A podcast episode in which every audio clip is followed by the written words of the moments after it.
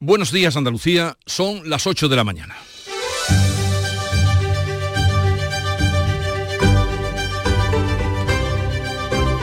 En Canal Sur Radio, La mañana de Andalucía con Jesús Vigorra.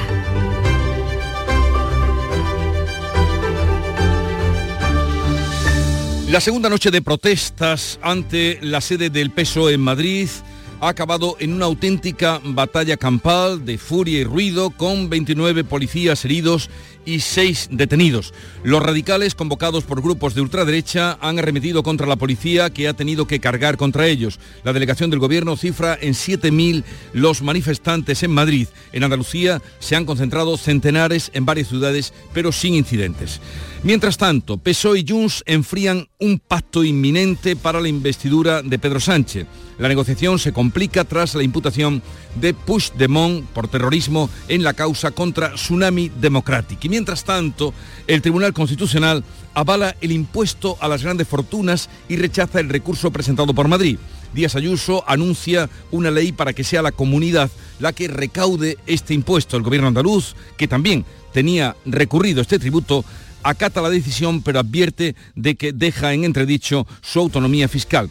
El gobierno licita el proyecto del último tramo del corredor mediterráneo que une Almería y Granada. La infraestructura necesita una inversión de casi mil millones de euros y se ejecutará en un plazo de siete años. La Mesa en Defensa del Ferrocarril de Almería afirma que el proyecto es de segunda clase. Y también hemos conocido que el premio Cervantes de este año es para Luis Mateo Díez, leonés, funcionario del Ayuntamiento madrileño hasta que se jubiló y autor de casi tantos libros como años tiene, 81 dijo que la felicidad es algo así como estar tranquilo.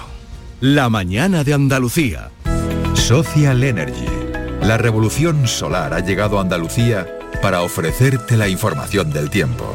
Miércoles 8 de noviembre con predominio de cielos nubosos y una pequeña probabilidad de lluvias débiles al anochecer en el extremo noroeste de la comunidad. Las temperaturas seguirán sin cambios o en ligero ascenso. Hoy las máximas van a oscilar entre los 16 grados de Jaén y los 20 de Cádiz, Huelva y Málaga. Los vientos soplarán flojos variables. Disfruta el mes de Black Friday con Social Energy. Llévate 200 euros en tu batería virtual con Quiroluz, con seguro todo riesgo incluido los dos primeros años y grandes descuentos con hasta 25 años de garantía en todas nuestras instalaciones de primeras marcas. Pide tu cita al 955 44 11 11 o socialenergy.es y aprovecha las subvenciones disponibles. La revolución solar es Social Energy.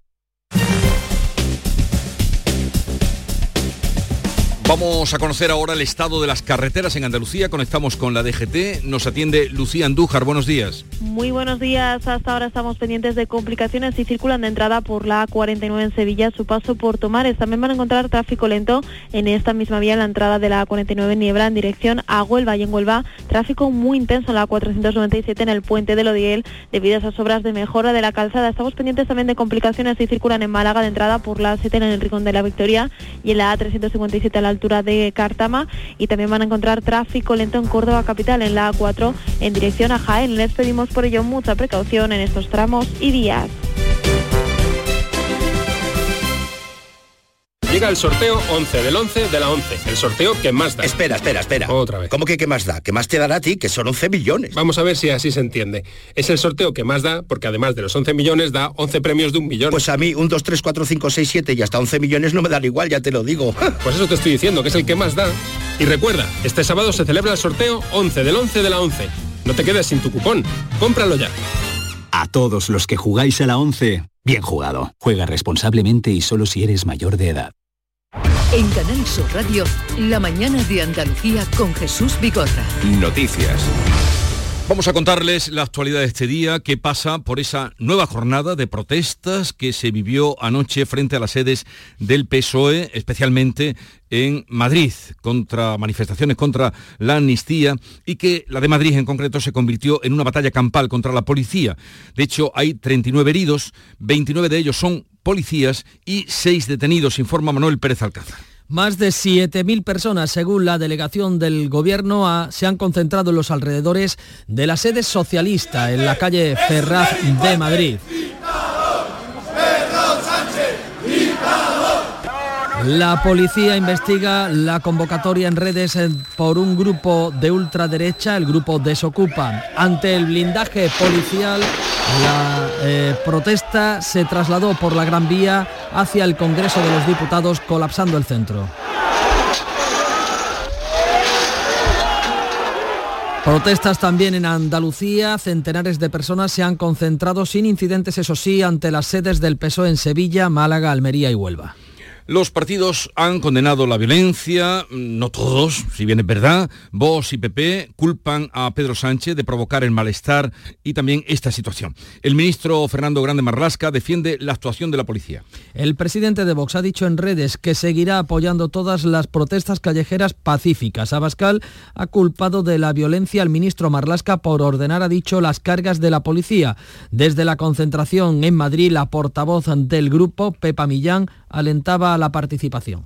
Defendemos que los españoles ejerzan su derecho a manifestarse pacíficamente porque tienen todo el derecho del mundo a venir aquí y a decir que no van a permitir que este gobierno les hurte su nación.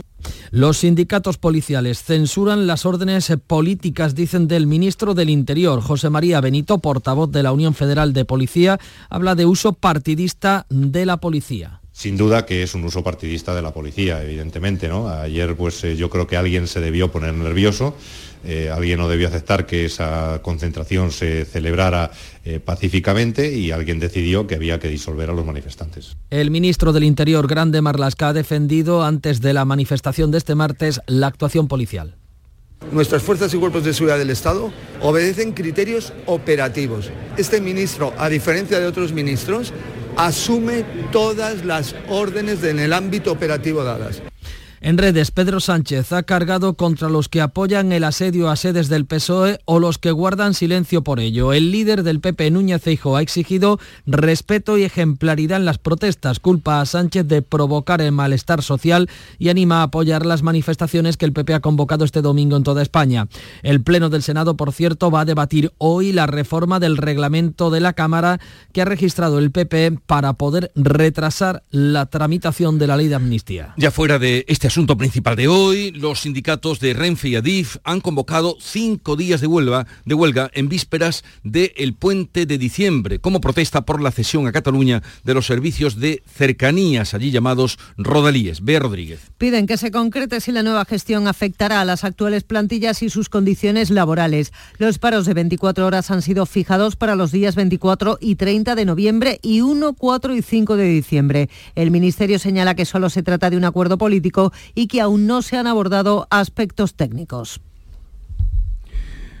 Por otra parte, PSOE y Junts enfrían el pacto para la investidura de Pedro Sánchez, que se preveía en un principio para esta semana, pero ya será harto difícil. La negociación se complica tras la imputación de Puigdemont en el caso de Tsunami Democrático. El PSOE ha pasado de anunciar un acuerdo inminente a señalar que hay tiempo hasta el 27 de noviembre. La portavoz del Gobierno en funciones, Isabel Rodríguez, incluso apunta a la posibilidad de que no haya investidura. Si es que sigue adelante eh, la investidura y, por tanto, eh, hay un nuevo gobierno, como deseamos, el número 3 del PSOE Santos Cerdán sigue en Bruselas, intercambia documentos sobre la amnistía con el equipo de Puigdemont, aunque las partes no se han sentado cara a cara. La imputación de Puigdemont por los altercados de Tsunami Democratic complica el acuerdo y hace aún más firme la exigencia de la amnistía. Por cierto, que la Fiscalía, que anuncia recurso contra la imputación de Puigdemont, calificó como terrorismo esos actos. Lo hizo después de las últimas elecciones en un informe del fiscal de guardia que fue corregido más tarde por el fiscal del caso. Pero no es la única causa pendiente para Puigdemont, que ha pedido la suspensión del juicio que tiene el 17 de noviembre en el Tribunal de Cuentas. Se enfrenta a una condena de hasta 5 millones de euros por el referéndum del 1 de octubre y el presunto desvío de fondos para la acción exterior. Y aquí en Andalucía comienza el trámite parlamentario del presupuesto de la Junta para el año que viene. El Gobierno comparece hoy en comisión para detallar las cuentas de cada departamento. Abrirá la sesión la consejera de Economía, Carolina España. Le seguirán los titulares de la Presidencia de Medio Ambiente y de Universidades. Mañana será el turno del resto de los miembros del Gobierno. El Tribunal Constitucional ha avalado el impuesto a las grandes fortunas en nuestro país y ha rechazado así el recurso presentado por la Comunidad de Madrid que era similar al que presentó la Junta de Andalucía. La respuesta de la magistrada almeriense María Luisa Balaguer al recurso del gobierno madrileño sostiene que el impuesto no vulnera las competencias autonómicas. La presidenta Díaz Ayuso ha avanzado la tramitación urgente de una nueva ley para que Madrid recaude directamente ese impuesto. El gobierno andaluz respeta la decisión del Constitucional, pero opina que la respuesta a Madrid deja en entredicho la autonomía fiscal de las comunidades autónomas. Y en el país vecino, Portugal, terremoto político tras eh, la dimisión del presidente de la República, que eh, la dimisión del primer ministro y el presidente de la República que ha reunido esta mañana a los líderes de los partidos políticos tras la dimisión de Antonio Acosta, investigado junto a otros miembros de su gobierno por corrupción. La Fiscalía investiga al socialista Costa por prevaricación, corrupción y tráfico de influencias por la concesión de la explotación de dos minas de litio y la generación de una planta de hidrógeno verde. Se han registrado varios ministerios y la residencia oficial del primer ministro. Hay cinco detenidos y también están imputados el ministro de Infraestructuras y el presidente de la Agencia Portuguesa de Medio Ambiente. Costa ha anunciado su renuncia y descarta presentarse en caso de repetición electoral. Que incompatible con el ejercicio de funciones de primer ministro. Es incompatible con el ejercicio y las funciones de primer ministro las sospechas sobre mi integridad, mi conducta o sobre mi participación en un acto criminal. El presidente de la República, Rebelo de Sousa, ha citado este miércoles a los grupos parlamentarios y mañana al Consejo de Estado antes de convocar elecciones. El ejército israelí eh, combate ya en el centro de la ciudad de Gaza. El, eh, durante toda la noche han eh, seguido los bombardeos, mientras en los alrededores de la ciudad los carros de combate esperan ya la orden para avanzar. Unas 500 personas con doble nacionalidad han podido salir este martes de la franja por el cruce egipcio de Rafah y han entrado medio centenar de camiones con ayuda humanitaria. Y aquí en España han sido detenidas 14 personas en varias provincias por presunta vinculación con el terrorismo yihadista. La operación se ha desarrollado en Cataluña, País Vasco, Valencia y La Rioja. Los arrestados pertenecen a un grupo político integrista de Pakistán que incitan a través de redes sociales a decapitar a cualquier persona que no respete a Mahoma. En Granada podríamos estar ante un nuevo caso de violencia de género. Una mujer era apuñalada la pasada tarde en la localidad de Armilla, Jesús Reina. 47 años, que se encuentra en estado crítico en un hospital granadino, ha sido efectivamente apuñalada en Armilla, en la cara y en el cuello. Los hechos tuvieron lugar ayer a las 9 menos cuarto de la tarde. La mujer fue trasladada de inmediato al Hospital Universitario Clínico San Cecilio. La han enviado directamente a quirófano por la gravedad de las heridas. El hombre, que ya había sido denunciado por violencia de género con anterioridad, ha sido detenido. La Guardia Civil se ha hecho cargo de la investigación y el Ayuntamiento de Armilla ha convocado a las 12 de la mañana en la Plaza de la Constitución un minuto de silencio en señal de repulsa por esta agresión machista sufrida por una vecina de la localidad. Se investiga como nuevo caso de violencia vicaria la muerte en Navarra de un menor de 7 años y su padre de 54. Los cuerpos fueron localizados al fondo de un barranco en la sierra de Urbasa. Allí apareció horas antes el coche del hombre con las llaves puestas y el teléfono móvil. La pareja se había separado hace unos dos años y medio. Según su entorno, el exmarido llevaba mal esta situación. La mujer se enteró de la ausencia de su hijo cuando fue a recogerle al colegio.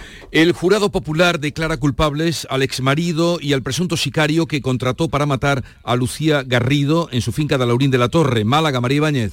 Los miembros del jurado consideran al sicario como ejecutor del asesinato, mientras que al exmarido de Lucía le declaran como cooperador necesario. Fue en él quien contrató a este sicario. Han destacado que se buscó una coartada y que se creía impune por los contactos que tenía en la Guardia Civil. Este veredicto llega 15 años después del crimen, dado que se tuvo que repetir el primer juicio sobre la muerte de esta mujer. Ignacio Carrasco, portavoz de la familia de Lucía, valoraba así ayer el veredicto instante después de producirse. Creo que va a ser también un poco de descanso para la madre que tiene 90 años y ya también se merecía tener la paz de que se ha hecho justicia.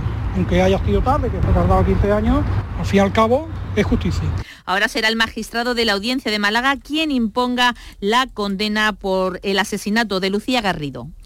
Licitado el proyecto del último tramo del corredor ferroviario mediterráneo que unirá Almería y Granada. Las obras deben acabar en 2030. Supondrá una inversión de casi mil millones de euros para cerrar el corredor mediterráneo dentro de siete años. Si se cumple el calendario, la Mesa de Defensa del Ferrocarril reclama una plataforma real de alta velocidad y critica las limitaciones del actual proyecto. Si esto va bien, si por una vez los plazos se cumplen, en el 2030 Almería-Sevilla será en tres horas y media.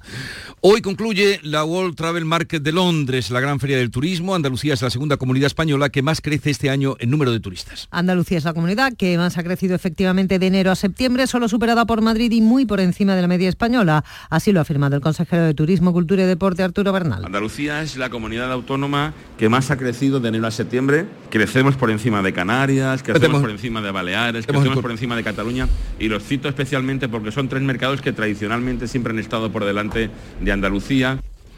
Y Luis Mateo Díez, le sonará este nombre, a él no le suena el ministro que le dio el premio, pero a ustedes ya les debe sonar este nombre porque es el premio Cervantes de 2023, el más importante que se otorga a las letras españolas y que concede el Ministerio de Cultura. Él es leonés, tiene 81 años y tiene tantos libros escritos casi como años ha cumplido. La mañana de Andalucía. Todos aquellos que ya conducen el número uno se sienten únicos, especiales. Y para que puedas sentir esa increíble sensación, ahora la Black Week de Hyundai se convierte en Black Year. Black Year de Hyundai. Del 6 al 19 de noviembre, condiciones especiales en toda la gama el primer año. Más información en Hyundai.es. Dios mío, Yaya, qué buenos están tus macarrones. Algún día nos tienes que contar tu ingrediente secreto. Pat es la piara, más buenos que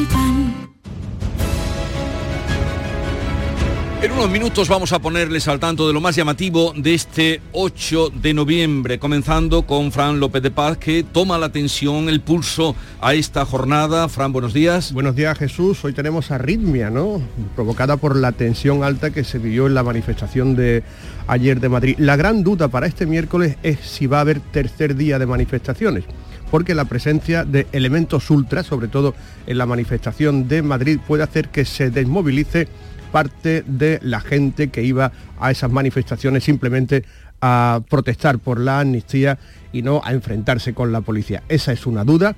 Otra duda la tenemos en el Parlamento andaluz. Ayer Vox anunció que iba a presentar la propuesta de celebrar un pleno monográfico para que los partidos se retrataran, como se dice ahora, en torno a la amnistía. Hoy los cuatro portavoces salen a la palestra y vamos a sondear si ese pleno se va a celebrar y lo vamos a sondear desde la isla de la Cartuja que Jesús dice que se va a convertir en una especie de Manhattan, porque como eh, viene en la portada del diario ABC, van a construirnos aquí al lado tres rascacielos, es decir, la City de Sevilla, igual que la City de Londres, estará a un tiro de piedra de los estudios centrales de Canal Sur Radio. Pero no podrán evitarnos ver un amanecer como el que hoy hemos visto. Magnífico, fijado. Magnífico. Magnífico. Véanlo en Twitter que lo he puesto. Eh, lo más llamativo del programa nacional, Bea Galeano. Bueno, pues hoy Sanidad, una noticia, una información que publica el país. Sanidad va a financiar un tratamiento para dejar de fumar en solo 25 días. Recigarum es la primera terapia, se vende con subvención, es decir, va a estar financiado por el Sistema Nacional de Salud, aunque eso sí requiere prescripción médica. Y del ámbito internacional, Beatriz Rodríguez. La dimisión del primer ministro portugués Antonio Costa, que copa las portadas en los periódicos portugueses y de, yo diría, prácticamente toda la prensa europea. El político socialista jefe del gobierno en uso desde 2015 renuncia tras la detención de su jefe de gabinete, entre otros, en una operación en la que se investigan tratos de favor a empresas relacionadas con el hidrógeno verde y también dos minas de litio al lado de la frontera de Galicia. En el diario portugués público leemos como Marcelo, que es el presidente de la República, prepara el camino para que se convoquen elecciones anticipadas. Y la clave económica del día, Paco Ramón, ¿cuál es? La leemos en cinco días también en El Economista y es la subida de salarios que va a provocar un aumento de la inflación de un punto en Europa. Es una de las conclusiones del último informe del Fondo Monetario Internacional. El documento precisa que va a afectar principalmente a las grandes economías, entre ellas la española, donde los salarios nominales van a subir entre un 4 y un 3,5% hasta el año 2025. No obstante, añade la Organización Financiera dependiente de Naciones Unidas, esas subidas salariales no van a impedir que a la, que a la larga los precios pues se vayan moderando, pero advierte que para ello debe continuar, debe prolongarse la actual política monetaria restrictiva. Y concluimos con la noticia deportiva del día, Nuria Gaciño. El Sevilla afronta esta noche en la Champions una auténtica final. A las 9 no puede fallar en Londres ante el Arsenal si quiere mantener tener las aspiraciones de alcanzar los octavos y si Diego Alonso quiere mantener su puesto en el banquillo, algo que también pasa por el derby del domingo. Además del Sevilla, juegan hoy también en la Champions Real Madrid y Real Sociedad. Ambos lo hacen en casa y ante equipos portugueses, el Madrid frente al Sporting de Braga y la Real Sociedad ante el Benfica. Si ganan, certificarán el pase a los octavos, algo que no fue capaz de hacer ayer el Barcelona, al perder por 1 a 0 con el Shakhtar Donetsk, sí venció el Atlético de Madrid 6 a 0 al Celtic, con lo que ya lideran su grupo. También victoria del Unicaja de Málaga en la Liga de Campeones y atentos hoy a la Copa de la Reina, tercera eliminatoria donde el Betis visita a Osasuna. A las 8 el Sporting de Huelva se enfrenta al Tacuense en Canarias y en balonmano el Ángel Jiménez de Puente Genil juega el Logroño. Llegamos así a las 8.20 minutos de la mañana, tiempo para la información local. Atentos. En la mañana de Andalucía de Canal Sur Radio, las noticias de Sevilla con Antonio Catoni. Buenos días, el joven sevillano José Antonio Hernández Barrul murió a causa de un accidente. Ello apunta el informe preliminar de la autopsia que no encuentra indicios de violencia. La familia del joven va a pedir un segundo informe. Afirman que estuvieron buscando en el estanque en el que aparecía el cuerpo y que no encontraron nada. Apuntamos también en portada que los 44 policías locales de Sevilla que sacaron su plaza en las oposiciones en que hubo filtraciones van a recurrir el dictamen de la jueza que exige su cese 11 años después de aquellas pruebas. Y segunda noche de protestas ante las sedes del PSOE en contra de la amnistía. Unas 200 personas se concentraban anoche en la sede provincial en la calle Luis Montoto de Sevilla Capital sin incidentes. Vamos con el tráfico. ¿Cómo se circula esta hora por las carreteras de Sevilla y su provincia? Pilar González, buenos días. Buenos días. Hay en la entrada a Sevilla 5 kilómetros de retenciones por la autovía de Huelva, uno por el patrocinio y uno por la autovía de Coria. También uno en el nudo de la gota de leche, sentido Ronda Urbana Norte. Y en el Centenario, dos kilómetros en sentido Cádiz y tres en sentido Huelva. En el interior de la ciudad el tráfico es intenso. En la entrada por la Avenida de Andalucía, Avenida de la Paz, Alamillo, Avenida Juan Pablo II y Puente de las Delicias. Sevilla amanece bajo las nubes, las temperaturas sin cambios en el día de hoy o ligero ascenso. Las máximas en torno a 20 grados en Écija y Lebrija, 19 en Morón y Sevilla, donde ahora tenemos 9 grados. Desarrollamos estos y otros asuntos con la realización de Juanjo González. Más confortable, más espacioso, más equipado. Así es el MG ZS Gasolina. El subcompacto con 7 años de garantía que te da mucho más. Desde 13.990 euros. MG ZS. Disfruta más por mucho menos. Precio sujeto a financiación. Consulta condiciones en mgmotor.es. Ven a conocerlo a Motor Inglés. Avenida Fernández Murube 14, en la S30, Sevilla. La investigación policial sobre la muerte de José Antonio Hernández Barrul, el joven de 23 años cuyo cadáver aparecía el lunes en la laguna del Tamarguillo, baraja el ahogamiento como causa de la muerte.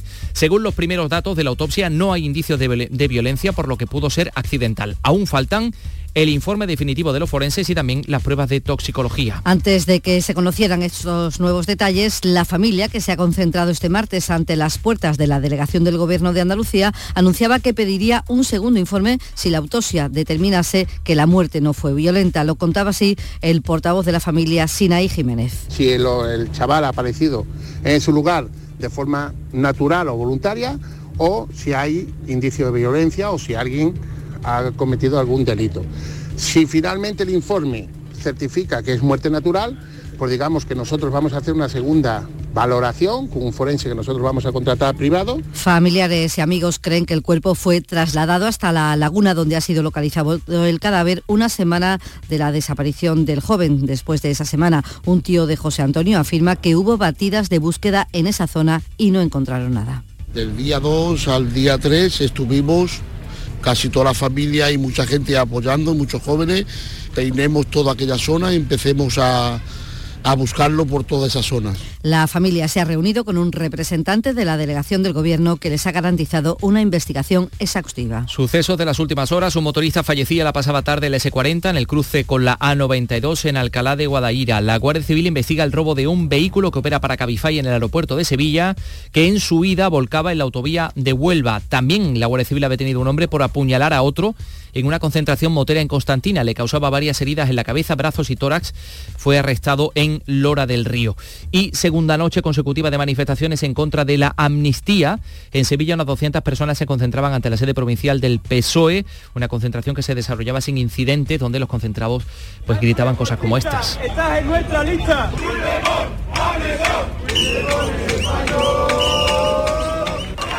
8 y 24 minutos.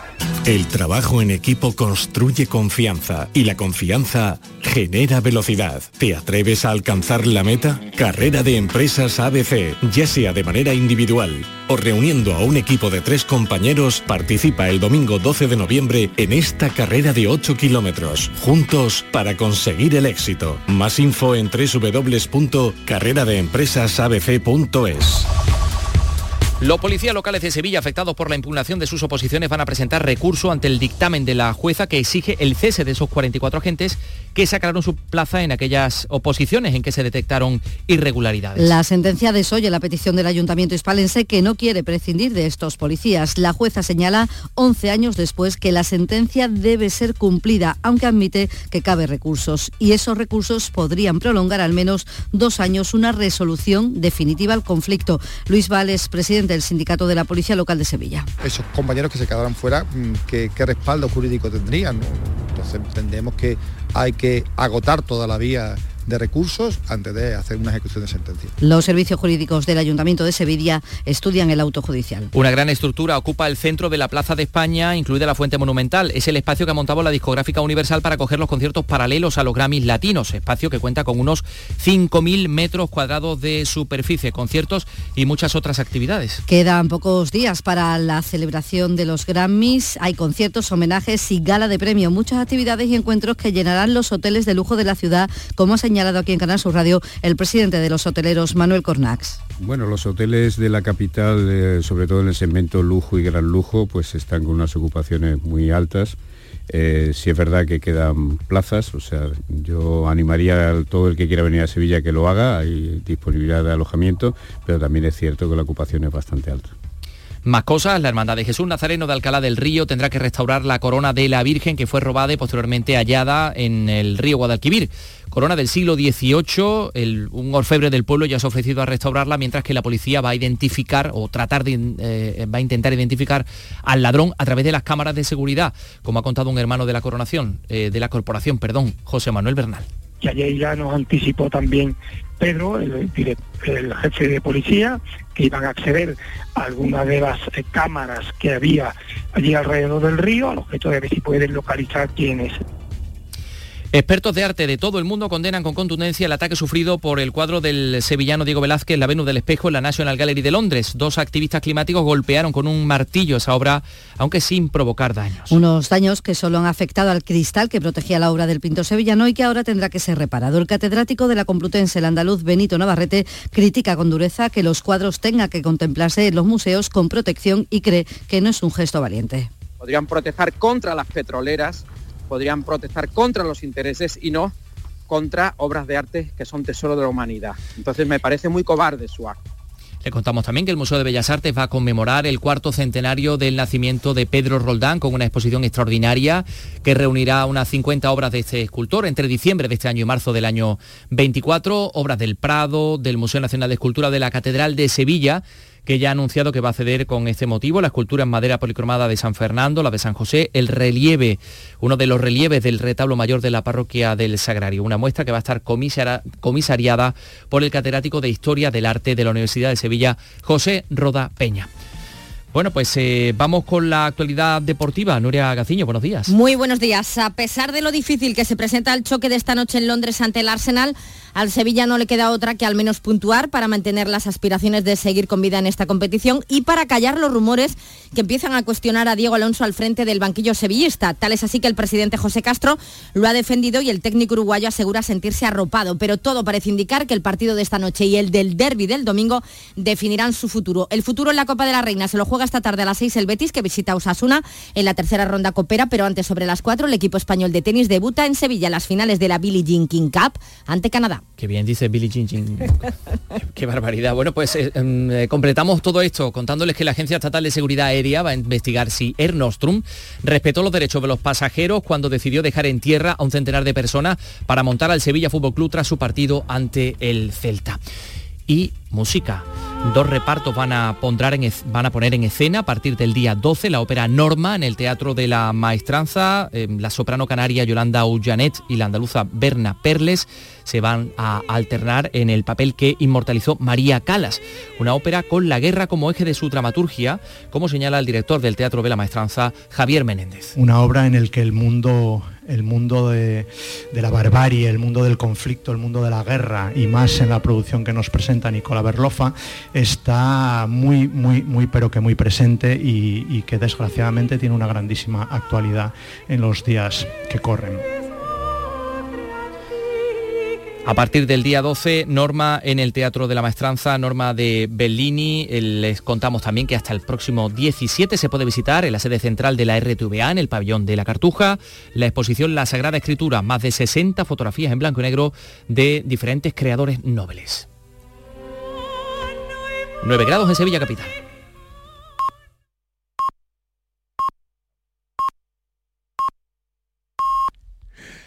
Andalucía son ya las ocho y media de la mañana.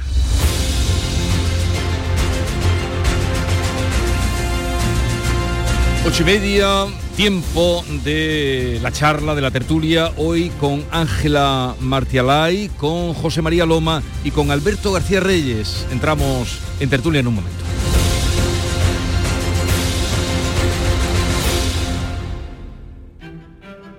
Hay algo que nos identifica y nos enorgullece por todo lo alto.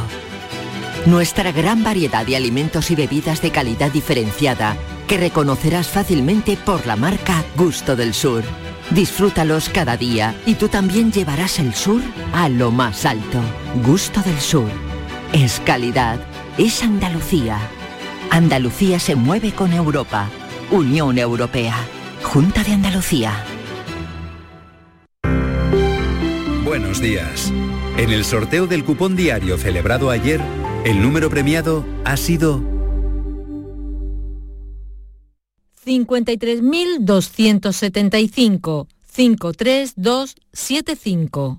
Serie 1818. Hoy, como cada día, hay un vendedor muy cerca de ti repartiendo ilusión. Recuerda que este sábado día 11 se celebra el sorteo 11 del 11 de la 11, con un premio de 11 millones de euros y 11 premios de un millón. Cómpralo ya. A todos los que jugáis a la 11, bien jugado. Asegurarte en Montepío es muy diferente a hacerlo en otras compañías. Es como formar parte de una gran familia que lleva cuidando de los suyos más de 100 años. Descubre nuestras soluciones en salud, decesos, jurídico, retirada de carnet y mucho más, siempre a los mejores precios. Visita montepíoconductores.com. Montepío lo tiene cubierto. La mañana de Andalucía con Jesús Vigorra te invita este viernes 10 de noviembre a disfrutar de uno de los manjares de nuestra mesa. Con la Feria del Jamón de Bellota 100% ibérico, denominación de origen protegida a los Pedroches, que se celebra en Villanueva de Córdoba. Una cita para visitar las diferentes empresas jamoneras que participan y degustar su exquisito jamón ibérico de Bellota. La mañana de Andalucía con Jesús Vigorra este viernes 10 de noviembre, edición especial desde Villanueva de Córdoba. Con la colaboración del Ayuntamiento de Villanueva de Córdoba.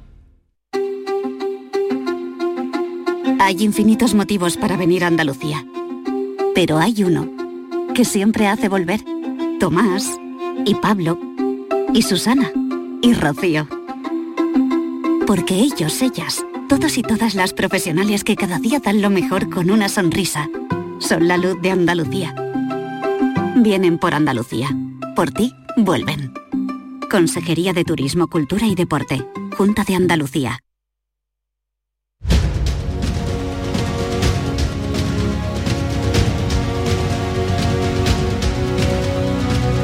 Esta es La Mañana de Andalucía con Jesús Vigorra, Canal Sur Radio. Y para analizar la actualidad, hoy están con nosotros Ángela Martialay, jefa de tribunales del mundo. Ángela, buenos días. ¿Qué tal? Buenos días. Eh, también José María Loma, redactor jefe de la opinión de Málaga. José María, buenos días. Hola, buenos días, Jesús. Madrid, Málaga y Sevilla. Alberto García Reyes, director de ABC Sevilla, buenos días. Buenos días, ¿qué tal? Eh, Sonado como Manuel Machado, ¿no? El y Sevilla. Y Sevilla, ¿no? Los he empezado Madrid, Málaga y Sevilla. Eh, vamos directamente, porque luego tengo cita, vamos a hablar con la vocal del Consejo General de Poder Judicial y vamos a, lo, a lo más llamativo, sorprendente, la segunda noche consecutiva de manifestaciones en contra de la amnistía con menos fuerza en Andalucía, que hubo también eh, alguna manifestación, pero con furia y, violencia y ruido en Madrid. 39 eh, detenidos, 39, mm, perdón, heridos, 29 de ellos son policías, los datos hablan, 29 policías heridos, 6 detenidos, las imágenes que hemos visto y estamos viendo todavía, ¿qué impresión mm, tenéis de lo que está pasando? Pues la primera impresión es rotunda, es hay que condenar sin ambaje este tipo de comportamiento por parte de quienes se manifiestan. Hay que defender el derecho a manifestarse sin ambajes también y sin distinguir por qué se manifiestan. Cada uno tiene derecho a manifestarse por lo que le da la gana, pero no se puede nadie manifestar, nadie, eh, haciendo lo que hicieron ayer estos, estos salvajes. Eso hay que condenarlo eh, siempre. A mí lo que no me gustan son las dobles varas de medir o el relativismo este del según quién se manifieste o qué diga o qué violencia, ¿no? Porque eh, ayer vimos algunos miembros de parte del, gobierno, de, uno de los partidos que forma parte del, gobierno, defendiendo la, labor de la policía y apoyando a los policías. Pero cuando en Cataluña les tiraban adoquines a la cabeza, no decían eso. Entonces, eh, agredir a un policía y hacer actos vandálicos violentos está mal en todas las circunstancias. Defiendan la idea que estén defendiendo. Está mal. Los scratches están mal, se les hagan a quien se les haga. Y me parece que esto es muy elemental y es muy triste tener que recordarlo cada vez que ocurre. Frente a la violencia estamos todos los demócratas, contra cualquier tipo de violencia. Y la de ayer es absolutamente insoportable y hay que condenarla y, que caiga el peso de la justicia sobre eh, los detenidos, eh, a los que se les demuestre que hicieron actos de, agresión contra los demás. Y luego entraremos en el fondo de la cuestión, que esa es otra cosa. Mm, yo coincido bastante, la verdad. Yo creo que eh, estamos viviendo una situación bastante excepcional y puedo entender la indignación ciudadana eh, porque lo que se va a hacer con la amnistía es una ley, digamos, de caso único para que una casta privilegiada de políticos a cambio de siete votos eh, le salga gratis delinquir, además delitos muy graves contra la Constitución, de malversación de caudales públicos, pero creo que esa indignación ciudadana eh, pierde la razón cuando se expresa a través de métodos violentos. Yo creo que lo que hicieron ayer unos ultras, unos pocos ultras y unos radicales, hay que condenarlo no se puede actuar de modo violento de ninguna de las maneras. A mí me hubiera gustado, por ejemplo, que el líder del Partido Popular hubiese hecho una condena más rotunda de la violencia. Yo creo que perdió anoche con ese tuit que puso una oportunidad de oro de desligarse eh, de las conductas violentas que no apoya el Partido Popular y que cuando ha eh, llamado a una movilización ciudadana han sido movilizaciones ejemplares y cívicas que han llenado las calles de Madrid, como hemos visto en el último mes y medio. Eh, y creo que, mm, se pierde la razón cuando se expresa a través de, métodos violentos eh, esa indignación. Yo creo que muchos de los ciudadanos que se encuentran eh, en contra de una medida tan polémica y de este mercadeo que estamos viendo, que tiene pinta de cambalache, de tómbola, donde cada fuerza política solo mira para lo suyo eh, y donde se está día tras día solicitando cosas eh, que trasvasan la Constitución. yo entiendo que eso genere un malestar profundo en la ciudadanía. pero las manifestaciones tienen que ser comunicadas o las concentraciones a, a, la delegación del gobierno. Yo no creo que se deba asediar eh, sedes de partidos políticos eh, y creo que se pierde la razón y se hace un flaco favor a la defensa del Estado de Derecho utilizando métodos violentos como los que vimos ayer en las calles de la capital de España. Sí, en la línea que manifestáis, ¿no? Eh, ayer a mí me producía una mezcla de rabia y tristeza ver retransmitida por televisión esa, mm, esa carga, esos desórdenes, esos disturbios yo creo que es legítimo eh, manifestarse pacíficamente, es un derecho constitucional, pero lo de ayer pues eran, eh, bueno, mucha gente teledirigida, algunos cabestros que se pusieron a lanzarle objeto a la policía y a, increpar y a producir desórdenes. Y tenemos un gran país que, está siendo contagiado por esa crispación eh, brutal política de, unos señores que han subido mucho el diapasón del enfrentamiento y está traspasando. el Partido Popular, como también indicabais, perdió una gran oportunidad de condenar la violencia. Si no se trata de, meternos en ideas que nos podemos meter después, es, simplemente de condenar la violencia y el, incivismo y el acoso a, a sedes de partidos políticos. Yo creo que también eh, Abascal se pasó cuatro pueblos diciéndole a la policía lo que tiene que hacer o no hacer y que tiene que desobedecer. Eso es un llamamiento gravísimo a la insurrección.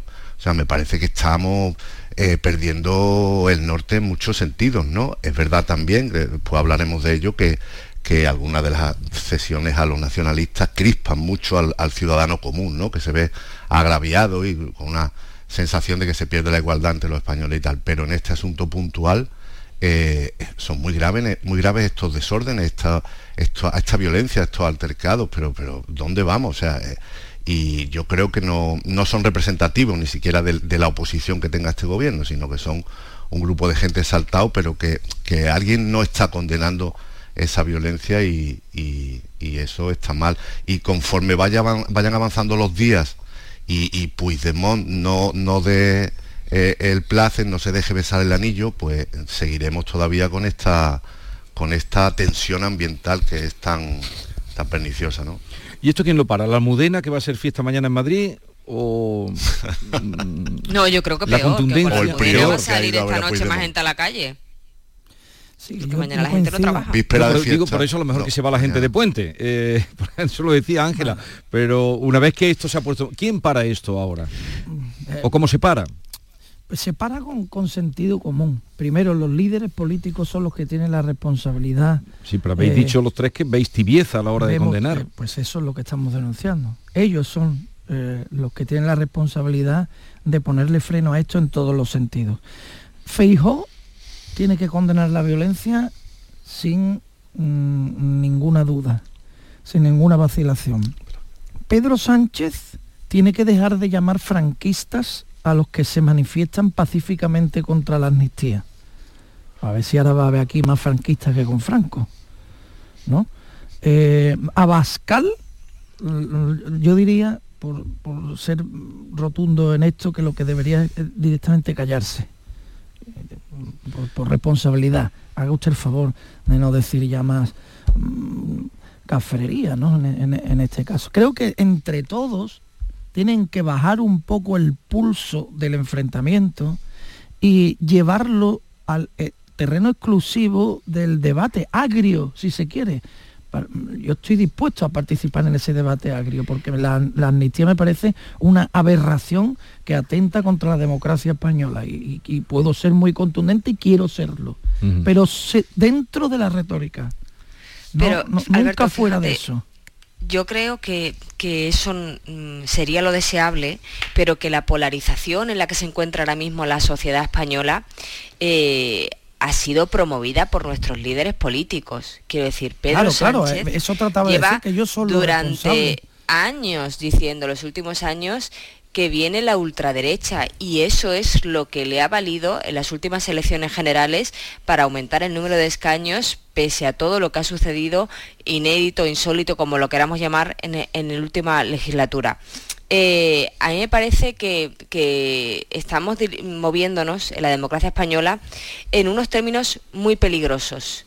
Eh, muy peligrosos donde se están día a día traspasando líneas que yo veo muy difícil, de verdad, en el punto en el que estamos llegando, desinflamar esto.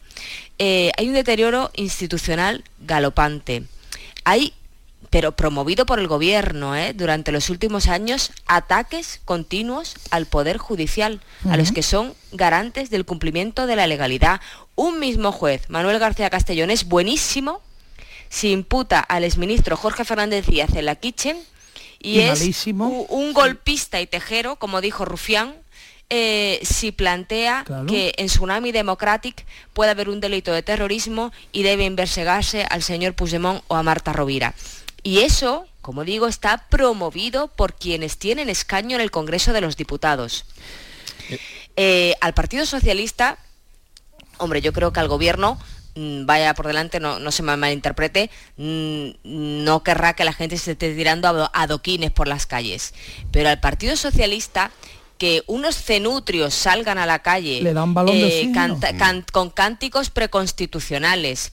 Con eso es lo que el gobierno ha estado diciendo que va a venir. O sea, el, mensaje de Pedro Sánchez es o, o yo o viene eso, o viene la ultraderecha. Y el mensaje que están lanzando el independentismo y la ultraizquierda con la amnistía es o la amnistía o golpismo. Mire, no.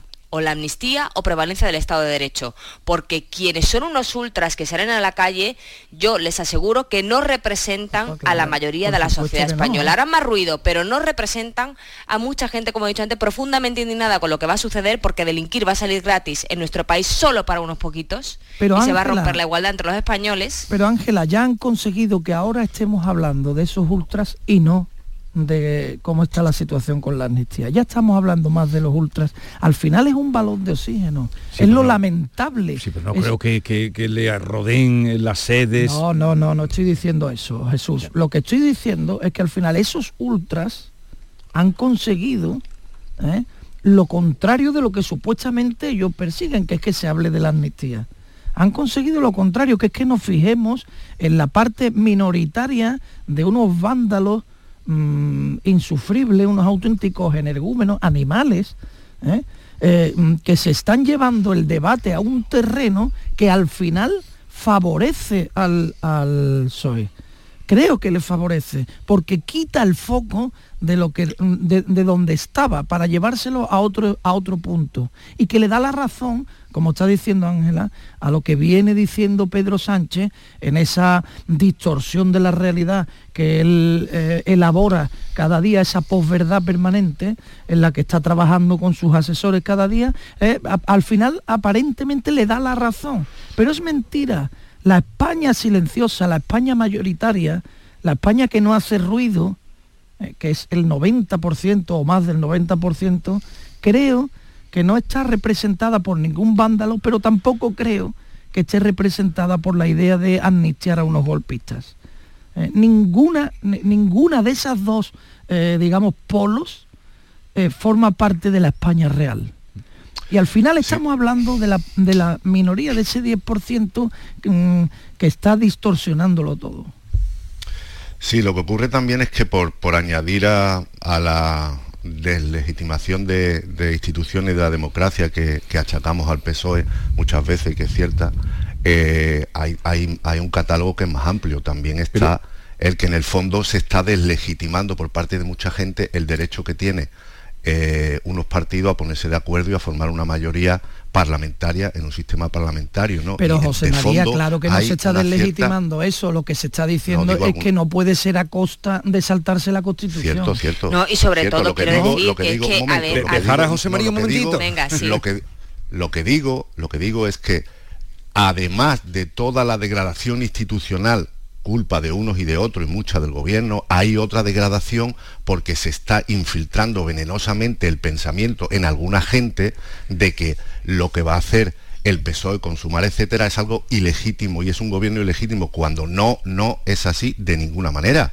Y en la legitimación de las instituciones también hay que añadir otras muchas cosas como que el Consejo General del Poder Judicial sale haciendo un informe político, no judicial, porque está dominado por la mayoría conservadora cuando debería ser mayoría progresista porque así lo dicta la ley y porque no se ha querido renovar. José María, pero Entonces- eh, Yo- siento, yo siento creo que- discrepar contigo, eh, estoy de acuerdo en, en- en lo que dices, pero creo que es, siento decirlo así, coger un poco el, el rábano por las hojas, ¿no? Es Puede ir a buscar el decir, argumento en el lado contrario que te permita No. compensar el de este lado. No, Vamos pero si es por no el, pa- el repetirme, Poder Alberto, quiero- Judicial, el poder... que termine, venga, termina. Es por Alberto, si Alberto, si lo hacía por no repetirme, quiero decir que habéis puesto una serie de razones de la deslegitimación, que lo decía antes eh, Ángela muy bien, y yo añado alguna más. Quiero decir que no es yo quiero el rábano completo. He cogido la hoja No, porque yo el, el creo que eso cuerpo es del rábano ya estaba citado. No, yo creo que eso es cierto, que se está tratando de, de deslegitimar, pero no porque sea un gobierno del PSOE con Sumar, sino porque la gobernabilidad de España depende de un señor que lleva prófugo y continúa prófugo de la justicia española desde el año 2017. Pues que O sea, vayan a la sede de Junts, que vayan el a la sede de Partido Junts, que le está saliendo Socialista gratis ha todo esto, el que traspasado está una línea PSOE. que nunca nadie ha hecho en PSOE. democracia. Perfectamente el Partido de acuerdo. Socialista, quiero decir, Pero- es que el Poder Judicial, que es uno de los poderes del Estado, en igualdad de condiciones con el Poder Ejecutivo y el Poder, el poder Legislativo, porque somos un sistema democrático y de derecho, y la Constitución diseñó, el Constituyente Sí, diseñó es tres poderes, tres poderes, el Poder sí. Judicial mantiene en busca y captura nacional a un señor que se llama Carles Puigdemont.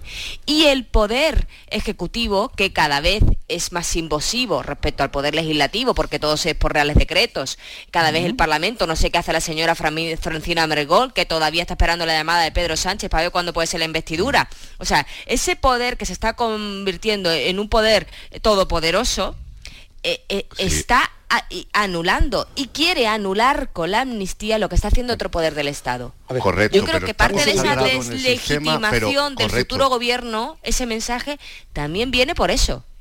Pero está consagrado, eh, eh, perfectamente, estoy de acuerdo, pero lo que quiero decir es que está consagrado en el sistema ese carácter invasivo que tú dices, porque aquí hay un sistema en el que los políticos eligen jueces que son los que después les van a juzgar. No, no Esos son, por ejemplo, eso los es- tribunales superiores de justicia de las comunidades. Los políticos eligen a los jueces que después les van a juzgar para que estén mejor aforados. Eso, eso es un sistema invasivo consagrado en nuestro ordenamiento. Un No momentito, un momentito, por favor, porque eh, ya os avisaba que tengo cita con Nuria Díaz, abogada del Estado y vocal del Consejo General del Poder Judicial. Señora Díaz, buenos días.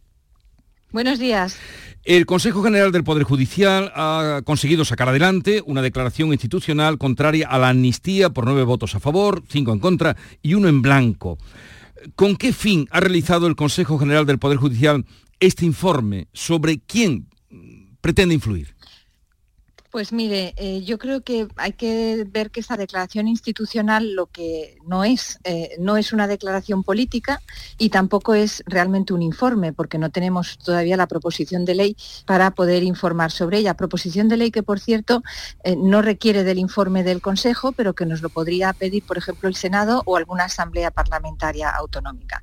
No es una declaración política, sino que yo creo que hay que leerla en clave ética. En junio de este año, la Red Europea de Consejos de Justicia aprobó un documento sobre eh, un código de conducta para los miembros de los consejos de justicia. Y en ese código, bajo el principio de lealtad, se dice que cuando la democracia, los derechos fundamentales o el Estado de Derecho están en peligro, los miembros de los consejos de justicia deben alzar su voz. Y eso es lo que hemos pretendido con esta declaración institucional, alzar nuestra voz para dar a conocer a los demás poderes del Estado y a la opinión pública lo que nosotros entendemos que, que es, que es esta ley, que es un ataque al Estado de Derecho. Estas declaraciones institucionales, por otra parte, tienen también precedentes.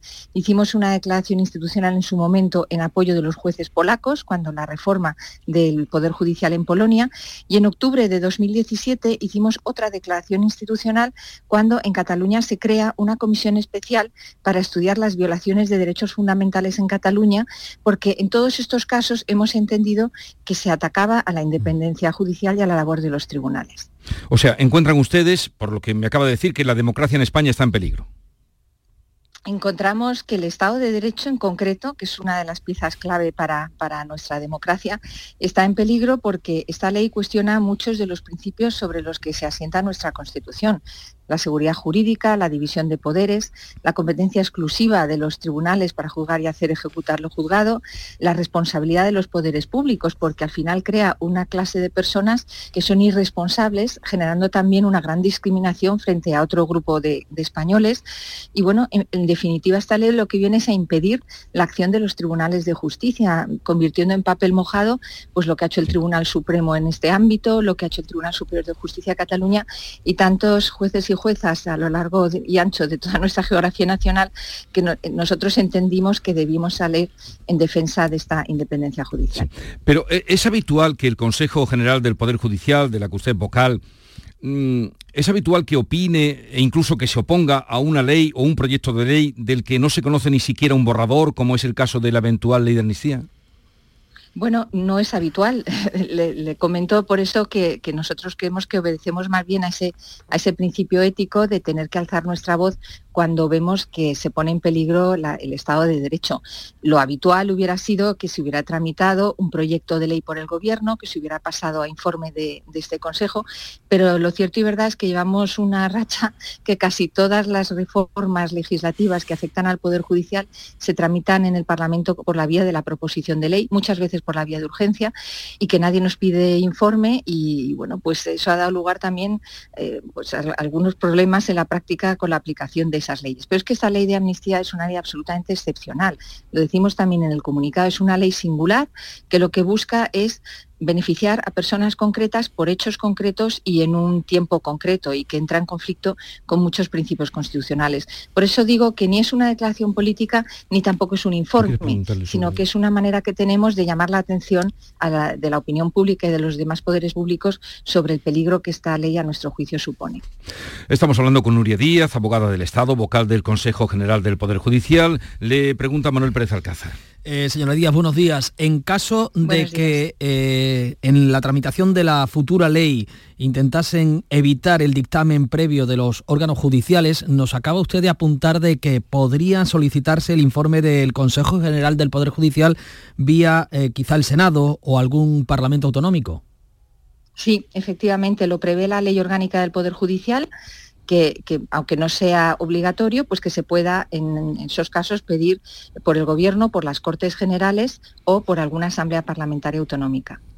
Y en efectos prácticos, en caso de que el juez García Calderón eh, eleve un suplicatorio para eh, Castellón eleve un suplicatorio para que Puigdemont tuviera que rendir cuentas ante la justicia por el caso de Tsunami, ¿esto podría elevar este asunto a la justicia europea?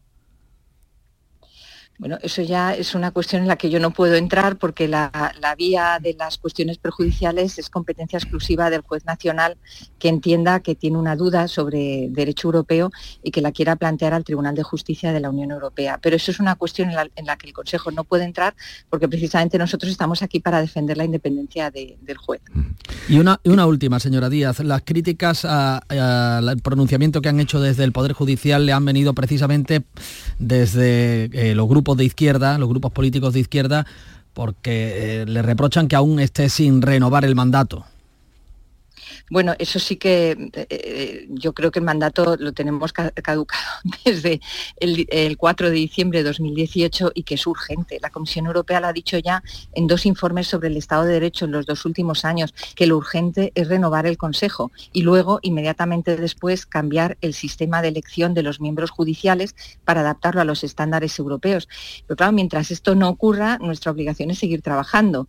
Entonces, eh, estamos bueno, ejerciendo nuestras funciones salvo aquellas de las que nos privó la Ley Orgánica 4-21, que ahora ha ratificado el Tribunal Constitucional recientemente, es decir, no podemos hacer los nombramientos, lo cual afecta gravemente al funcionamiento de algunos órganos judiciales, en especial al Tribunal Supremo y a la jurisdicción militar, también a un Tribunal Superior de Justicia, porque tampoco podemos nombrar a los magistrados del llamado turno autonómico y todos los demás cargos judiciales gubernativos eh, cuyo mandato de cinco años ha vencido están exactamente igual que nosotros, con el mandato prorrogado. ¿no? Entonces, bueno, yo creo que es urgente la renovación. Eh, eh, una última pregunta. ¿Qué, le parecen las manifestaciones? ¿Qué percepción tiene de lo que está pasando, lo que está produciendo en Madrid? Bueno, yo sobre eso la verdad es que no, no puedo opinar porque se sale completamente de mi ámbito ni como ciudadana madrileña tampoco. Usted vive en Madrid. Bueno, pero es que usted me está entrevistando como vocal del Consejo. entonces, permítame que, no opine sobre esto. Bueno, le agradezco su atención, un saludo desde Andalucía y que tenga un buen día. Muchísimas gracias, buenos días a todos. Bien, vamos a llegar a las nueve, no sé si queréis comentar algo, Ángela, Alberto, José María. Bueno, la entrevista... que está caducado el dato, ¿no? a ver, pon orden, Jesús. José María, que eh, decía, tenéis, tenemos minuto y eh, medio, así que 30 segundos para cada uno. Venga, muy, muy breve, muy breve, solo por hacer una postilla. E, ella misma ha dicho que el mandato está caducado desde diciembre del, del 18, por lo tanto, si el mandato está caducado y estar en funciones, con funciones disminuidas además, a lo mejor es un poco, mm, está un poco de más hacer esta declaración, cuando además son 21 miembros y se han quedado 16, porque como no se renueva y algunos se van jubilando, y encima la votación quedó 9-5, con un ausente y uno en blanco. es decir, lo, he dicho. Pero, pero eso que quiere decir, José María, que el Consejo General del Poder Judicial en estos momentos, al no estar renovado, está inhabilitado que no pueden ejercer su Están función? funciones, están funciones bueno, y para mí y el gobierno está en funciones cuando el ministro del Interior claro. manda... No, pero por eso que está en funciones no toma decisiones que no debe tomar cuando está en funciones, pero el Consejo Pero por favor, que hemos tenido al gobierno en funciones mandando cartas a la Unión Europea para favorecer la negociación con Puigdemont, por favor. Por eso que está en funciones no toma decisiones que no puede tomar. Pero ¿cómo que no toma decisiones que no puede tomar? Cuando se está en funciones se toman se toman las decisiones corrientes que haya que tomar. ¿eh? porque tiene que seguir ejerciendo su obligación. Pero lo que Yo lo que digo es que el Consejo se extralimita, se ha extralimitado en una declaración política. que no puede eludir su obligación. Porque son es, es un órgano judicial, el no para hacer informes General del políticos. Poder Judicial mantiene, mantiene todas las funciones que le otorga la que no. Constitución porque es un órgano constitucional, excepto las que le quitó Su el legislador no y avalado el Tribunal. Constitucional. Llegamos que son a- los nombramientos. Llegamos a las 9 de la mañana.